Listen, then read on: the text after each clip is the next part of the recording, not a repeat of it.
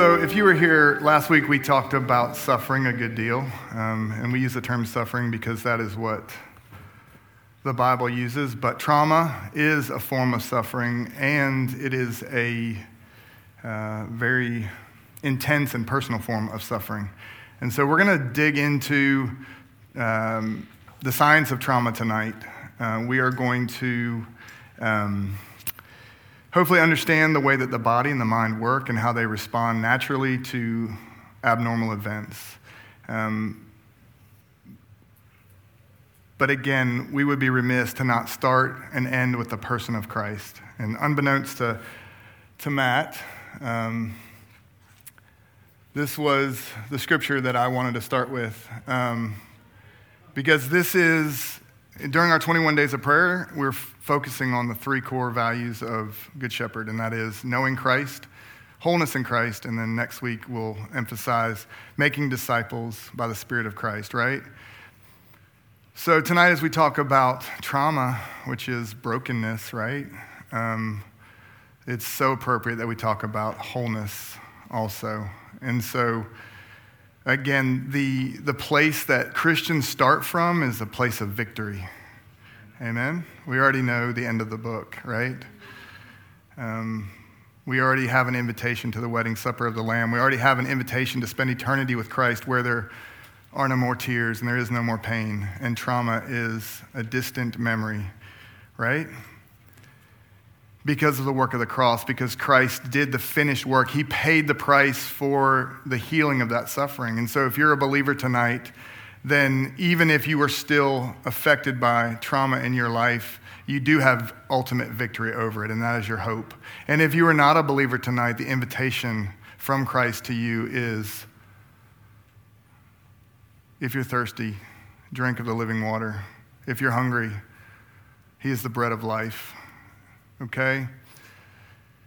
So, praise God that we start with victory, but at the same time, we still grieve and we still groan with creation for the Lord to come and to throw off this mortal flesh and to put on our new bodies, right? And our old bodies have some dings and some dents and maybe some real deep pain.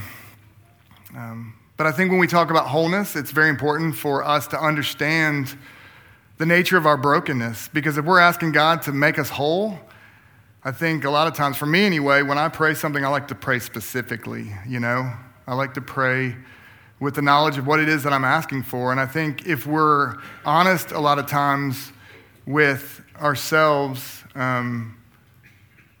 when we pray about the things that are breaking our heart or that we're grieving over, sometimes we don't necessarily have the words. And so I hope you'll have some words tonight after this session to understand what maybe you've experienced and maybe how it's still affecting you. And so as we look at the human body and as we look at the ways that trauma can break us down, there's two things I want you to take away from this tonight. If you're in Christ, this is a hopeful conversation. Because A, your healing is paid for, but also he made you and he can make you right, okay?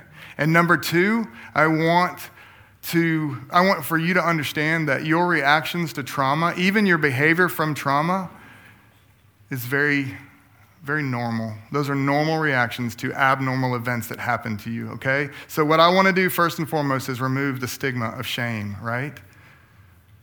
You don't need shame on top of your trauma, right? Amen? So let's get started. So we need to understand trauma because it'll help us see ourselves and others and our experiences, even our sin, through a trauma-informed lens. And we're going to come back to that statement next week because there's a lot to unpack there. Understanding trauma helps us understand the nature of our brokenness, our emptiness, and pray more specifically for his healing and for his wholeness. So that's our emphasis tonight in this week where we're looking at wholeness in Christ. So what is trauma? If you've ever been to the hospital after a bad car crash, you might have gone to a trauma center, and it deals with, you know, physical wounds of an egregious nature. But when we talk about trauma, we're not talking about those types of bodily wounds, although a car wreck that caused those types of bodily wounds can also be traumatic in the sense that we're talking about. So this is a clinical definition that's accepted. I'm just going to read it. Behavioral health professionals more broadly define trauma as resulting from an event, series of events, or set of circumstances that is experienced by an individual as physically or emotionally harmful or life-threatening, and that has a lasting adverse effects on the individual's functioning and mental, physical, social, emotional, and spiritual well-being. From the onset, it needs to be clear to us that the traumatic events of our life affect us in every area of our life. And we're going to look at the science behind that, but it is important to go ahead and realize that. This is my definition, just in more common vernacular. Trauma is a wound of the soul that occurs when an individual experiences an event or series of events so shocking, so violent, or so invasive that it overwhelms their normal coping mechanisms. Trauma is the Greek word for wound. Literally, mental trauma is a wound of the soul. That's important, a wound of the soul. And it is in the realm of the soul that trauma embeds and destroys. Trauma affects the way a person feels about themselves, others, and often God. Many times, these are unconscious shifts that result from a traumatized person entering survival mode or dissociating altogether to continue living with so great a wound. And we're going to come back to dissociation and coping mechanisms. But if you had a physical wound, if you had a gaping wound on your body, like Ava was walking around with like a limb missing or something and blood just kind of, we'd be like, Ava, you should probably get that seen about. But if somebody has a soul wound, we don't even know. They're walking around and everything that they touch and every word that somebody said hurts, right? They're walking around with a giant real wound and nobody even sees it. I said it several times last week. We've said it over and over again in conversations Matt and I have had and Jonathan and I have had. The pastors and the elders of this church want Good Shepherd to be a safe place for people to talk about their trauma, to sit in the pain of their trauma, to lament their trauma, to heal from their trauma. This is a safe place for you to do that. 60% of men and 50% of women experience a major trauma in their life. Children are especially vulnerable to long-term ill effects of traumatic experience, and childhood trauma is a major predictor of substance abuse and mental illness. And we're going to come back to especially those bottom two statements. So I don't know if you can see this. So these are common reactions to trauma, and they're split into emotional on the left and physical on the right. And so when we look at these, we see confusion and anger and fear and anxiety and depression. And you know what? A lot of people experience those every day, and a lot of times our first response to them may not necessarily be, oh, they might have underlying trauma, right? It can look a lot of different ways. That's why when you go to the hospital and the doctors treat your symptoms, you never get better. If you just treat those symptoms, if you just treat your anxiety with anxiety medication, it doesn't deal with your trauma. That's not anxiety medication statement. That is just saying what is causing you anxiety might be underlying trauma, right? Fatigue, muscle tension, headaches, chest pain.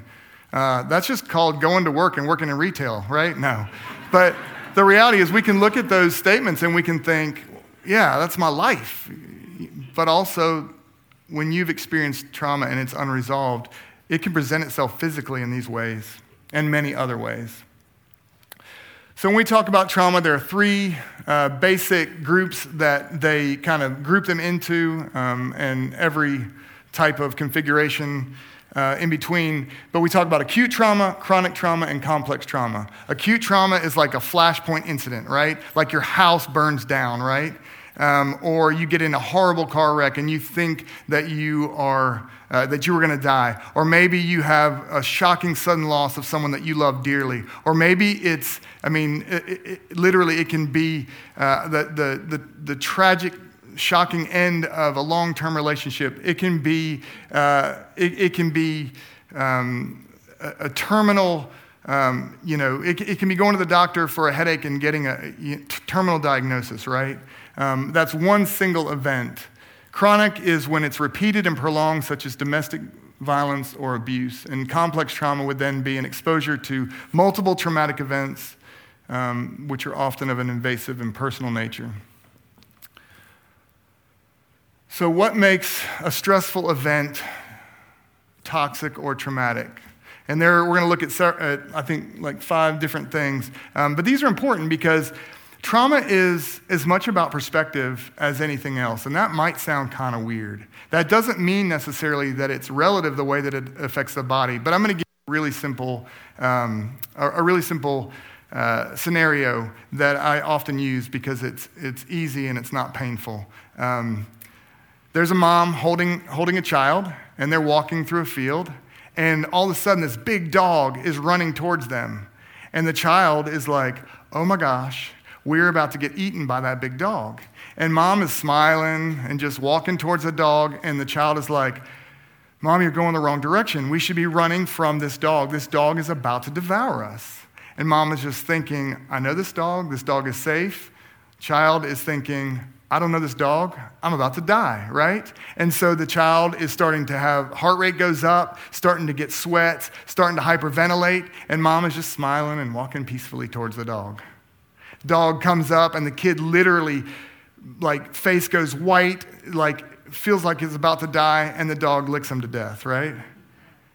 The child then grows up with this irrational fear of dogs, is what people call it, but it's a rational fear of dogs because his body perceived the danger in reality, and he thought he was going to die. And so his body reacted the same way as if that dog was actually running towards him and going to attack him. So that means two people can experience the same event. One felt like their life was threatened, and the other person felt safe, and one can be traumatized by it, and the other, it can be a distant memory. So we're going to look at that. So the degree that we have control over the event can make an event, much more traumatic to us. Think about a child. A child has no agency. They have no power. So if someone in authority does something to them, then they have no control over that event, and it can make that event especially traumatic for them. Helplessness is a feeling that almost all human beings try to avoid. The degree of vulnerability we feel in situations over which we have no influence or power is often overwhelming. This is especially true when we also feel fear. Feeling afraid and helpless at the same time is traumatic for most individuals. That phrase, fear and helplessness, is huge when we're talking about trauma because it doesn't just have to mean you thought you were going to die, right? I can think of emotional situations where I have felt fear and helplessness, right? And they can be just as intense. The novelty of event. Again, if you have no prior experience, right? So a fireman who's used to running into burning buildings and pushing past his reflex to run the other direction, like his body is not perceiving it the same way the guy that runs into his first fire. That guy that runs into his first fire, he doesn't know if he's coming out, right? He's afraid for his life. The guy that's been doing it his whole life, it's no longer a novel event. He's used to it, right? It's not going to traumatize him the same way. The lack of internal or external resources. So this is about resilience, right? Like if you have had a secure relationship with your primary caregivers, if you've had a secure life, if you've grown up healthy, if you've grown up with the agency of having some money, if you haven't spent your life, in fear of not having enough, if you have had even, solid spiritual foundation, right? These are things that give you resilience. But on the other side, if you haven't had those things, if you've grown up deeply impoverished and not knowing if you're going to have a meal that evening, if you've grown up with chronic sickness, if you've grown up maybe being part of a minority class that has always been repressed, or maybe in another nation where you're a woman and you have no agency at all, you're a second-class citizen, those things can cause you to be less resilient. The degree of brute evil inherent in the event. Witnessing the effects of mass destruction and loss of life, seeing or handling dead bodies, being taken hostage, suffering sexual assault, dealing with blatant corruption and greed are all examples of events and experiences that will be traumatic to most people. The more evil something is, I think the more traumatic it is, because there's also that element of how could this be happening? And that makes it more shocking, right? And I know I'm going fast, but I want to cover a lot because we need to have a comprehensive picture of what trauma is before we can go forward. So the presence of pre-existing risk factors is another reason why trauma may affect you more greatly. And so when a lot of times when we're dealing with kids in the foster system or kids, my wife and I are members of CASA, and Naomi Strawhorn is a member of CASA. A lot of times we talk about ACE scores, and that's adverse childhood experiences, right? And we're going to go over a few of those in a second. But if you have a high ACE score, you're going to be more predisposed to having an event be more traumatic to you. If you were already under a heavy stress load, toxic stress can build up in you, and your mind will perceive long-term toxic stress almost the same way it does as trauma, because your body is going to stay in an elevated state of hypervigilance. You're going to have stress. Talking to a brother today, and he was talking about a season of work where he was just going. And then he took a day off. And that whole first day, he was just kind of jittery, you know? And he's like, he needs to rest, but what's happening? His body is still full of the adrenaline and the cortisol and everything else that he needs to get stuff done, but he needs to rest, right? And so it's like, if you're already under a high stress load, then something else, it's kind of like the straw that broke the camel's back, right? Estrangement from community. This is so important.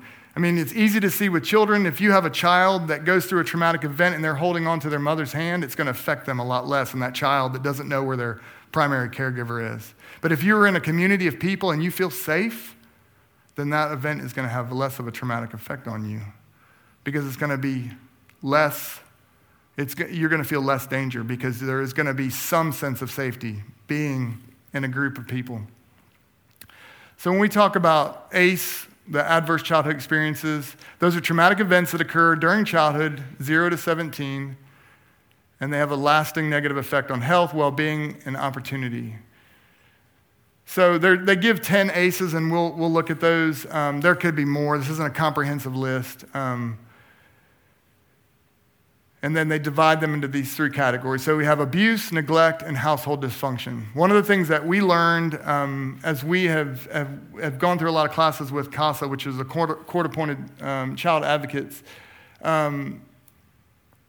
that emotional neglect is just as traumatizing as anything else that a child could experience. The way that it rewires the brain. So as a child, if you've experienced physical abuse from someone you trusted, from an authority figure, if you've gone through emotional abuse, especially long-term, if there's been sexual abuse, if you've had physical neglect where they didn't feed you, maybe they didn't show you any tenderness at all, maybe there wasn't any touch, maybe they abused you emotionally or just never spoke to you, maybe there was never any affection verbally, or if someone in your household, someone close to you, had mental illness, was incarcerated. Maybe your dad was abusing your mom, or your mom was abusing your dad. Maybe there was substance abuse in the household, or maybe divorce, or maybe there was a death in the family. Maybe one of your parents died, or one of your siblings died, or someone close to you. These things will make you more susceptible to an event being traumatic. And the long-term studies of these things show some shocking rates. And so this is the way that those high A scores, those traumatic events as a child can affect an adult, and do affect an adult. And I mean, abusing tobacco, abusing alcohol, abusing drugs, just poor overall health, early strokes, cancer, heart disease. These are all have been mapped. There's been study after study after study, and these are mappable. Individuals with a 5 on that ACE score, if 5 of those things have happened to you, then you are 6 to 10 times more likely to use and abuse drugs and alcohol. 6 to 10 times more. Individuals with a 6 on the ACE scale are 46 times more likely to use IV drugs. There is a direct correlation between trauma and all types of sickness, all types of mental illness, and all types of abuse, drug abuse, chemical abuse.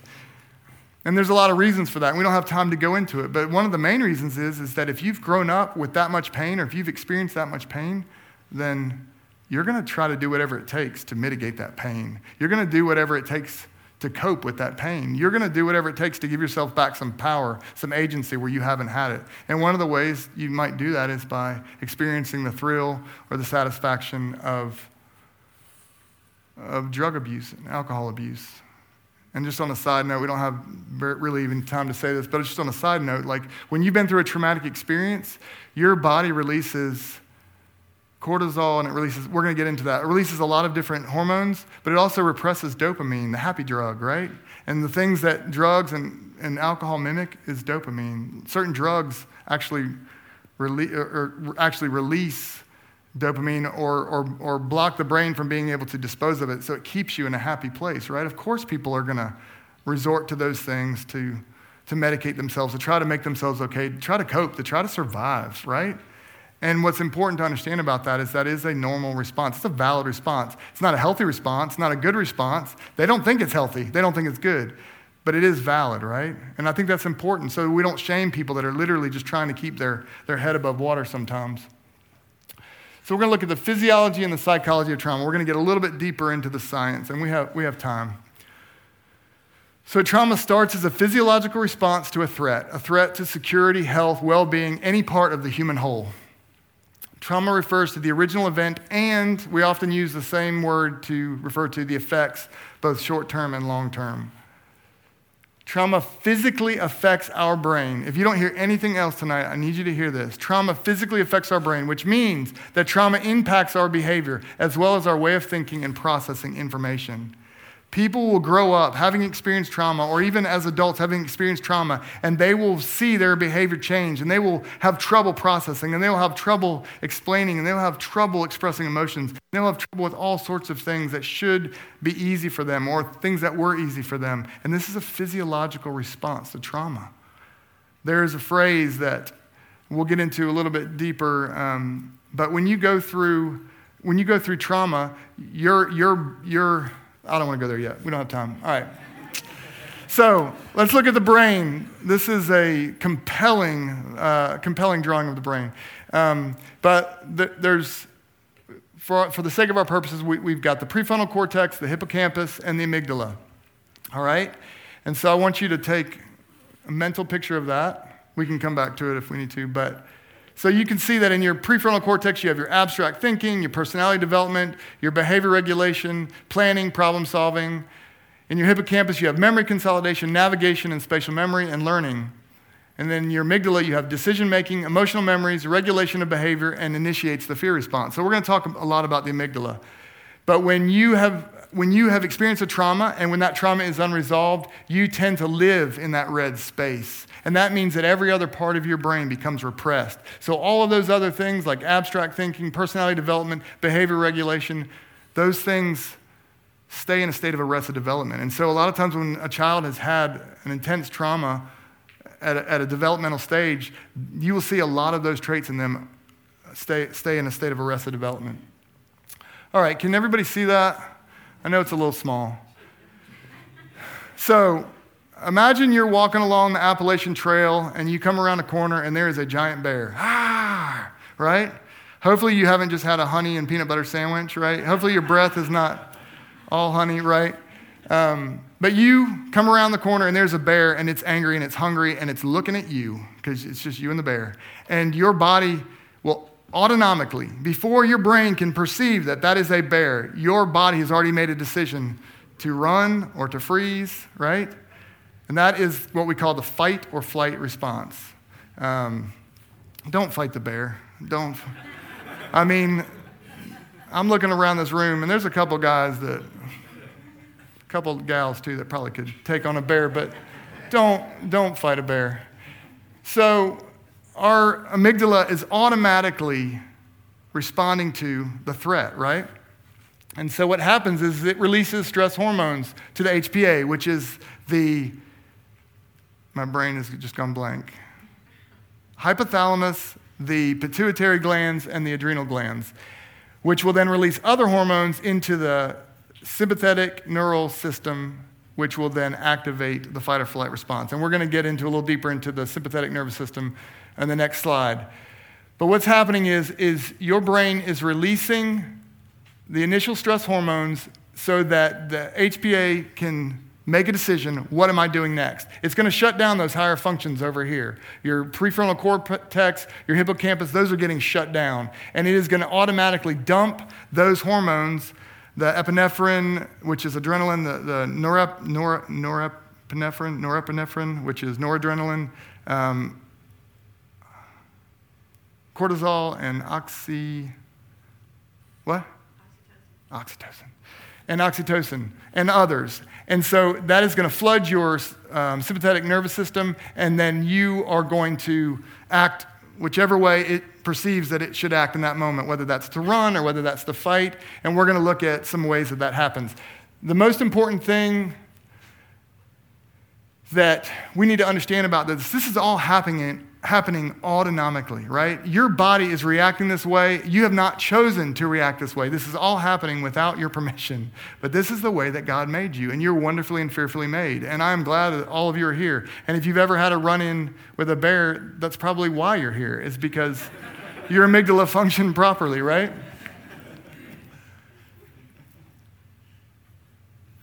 But the other parts of the brain shut down, right? And we're going to talk in just a little bit, we're going to talk about traumatic triggers, like stuff that happens later on that brings you back to that event. But every time you have a traumatic trigger, those places shut down again, right?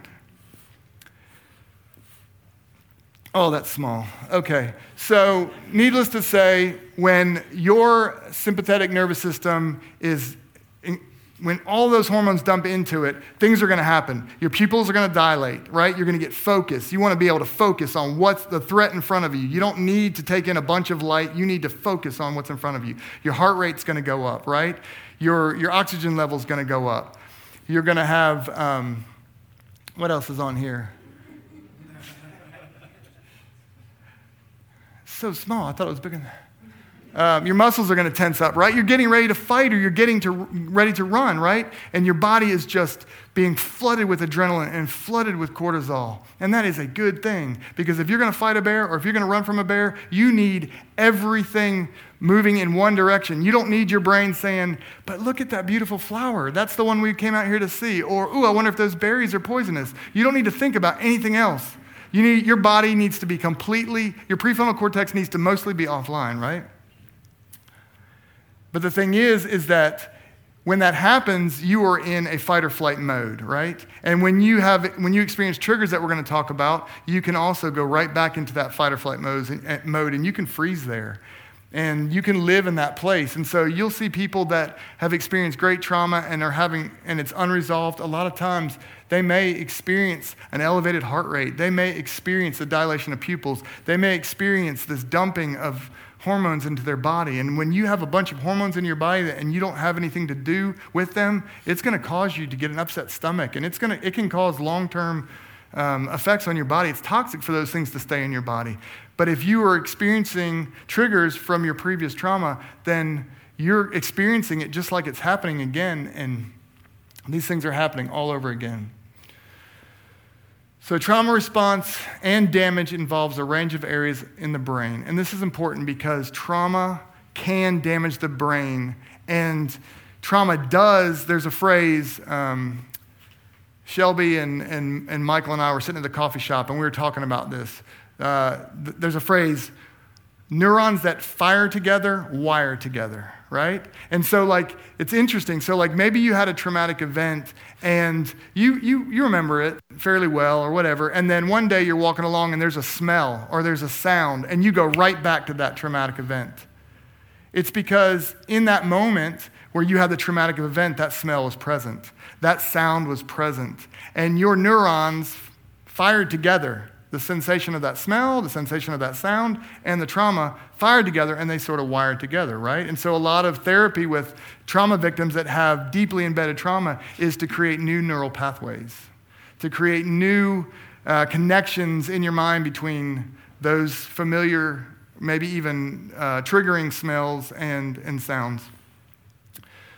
So the corpus callosum is the connection between the two hemispheres of your brain, your right and left brain, your logical thinking brain and your abstract creative brain. The limbic system is closely connected to the brainstem, and that's where the amygdala or the fear center is located. And the cerebral cortex is our thinking brain, including the prefrontal cortex.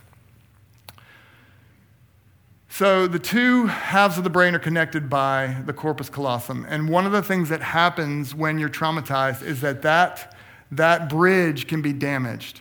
And when people experience really intense trauma or multiple traumas, a lot of times that can be damaged almost irreparably. And so you will see someone who have a completely different personality shift. That, you know, when we, no matter how right-brained you are, no matter if you're a Michael Jeter or a Paige Jeter, like no matter how right-brained you are, that was free, Michael. He still is a very logical person. Like you should hear him talking about geeking out about drums and tech on drums and recording music. Like his brain is like thinking in both sides at the same time. And it's a beautiful thing, right? But if you have experienced this damage to the corpus callosum, then there is not a lot of interaction between the two hemispheres of your brain, which can cause someone who was very right-brained to get locked into their left brain, or someone who's very left-brained to be locked into their right side. And it can be a complete personality shift after a major trauma.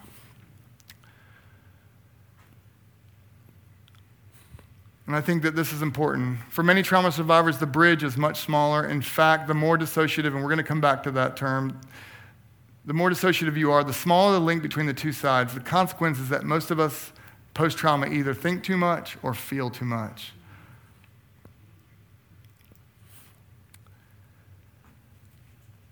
Closely connected to the brainstem is the limbic system, which can influence the basic functions governed there, such as breathing and heartbeats.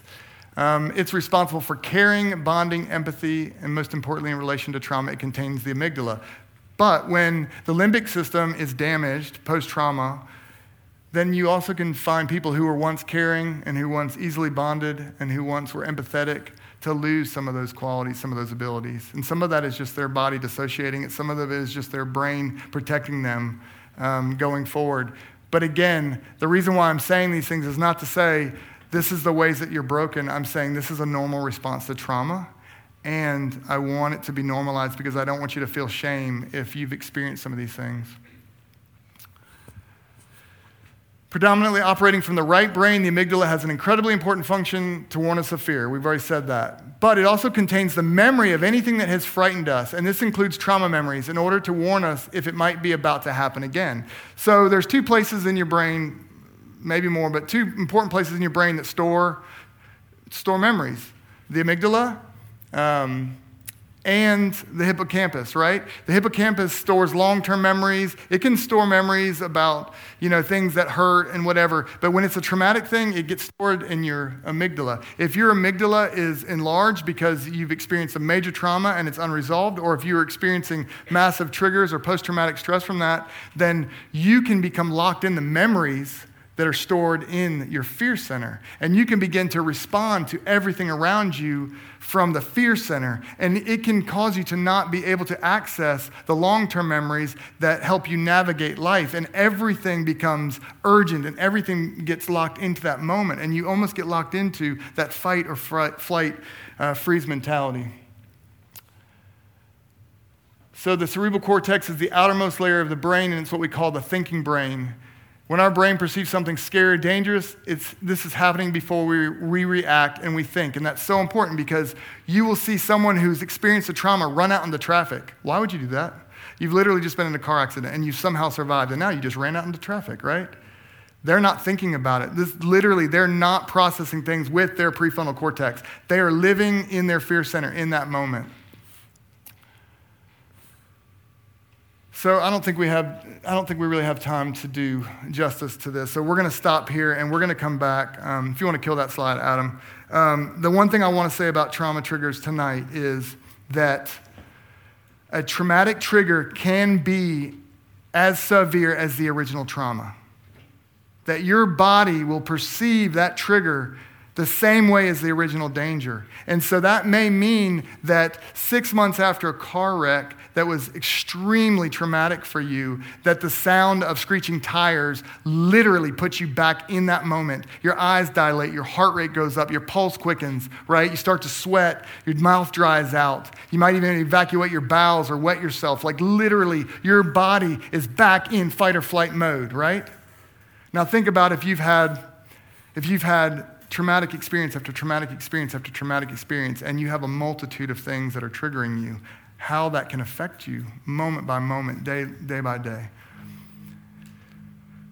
I don't want us to end on a low note, I want us to end with an upward trajectory. We're going to go into a time of worship. So remember the two things that I said I wanted us to focus on, that there is hope in Christ. He is the divine physician. You are wonderfully and fearfully made. God made your body this way to respond to trauma, to keep you alive, right? These are normal reactions to abnormal events. We were not meant to live in a world full of evil. We were meant to live in a garden. We were meant to walk in the cool of the day with the Lord himself, right? Where trauma is a word that is uninvented, right? And yet we live in a world that is fallen. We live in a world full of people that are selfish, that are harming other people. We live in a world full of pain and hurt and trauma. And our bodies are programmed to respond a specific way. And if it's unresolved, our bodies will continue to respond in kind. And I want you to not feel any shame tonight if you have been responding a certain way. I'm not saying that there are no repercussions for your behavior or your actions post-trauma. But what I am saying is you don't need shame heaped on top of you along with everything else you're going through. What you need is for the Lord to begin to heal the underlying unresolved traumas. Amen? Amen.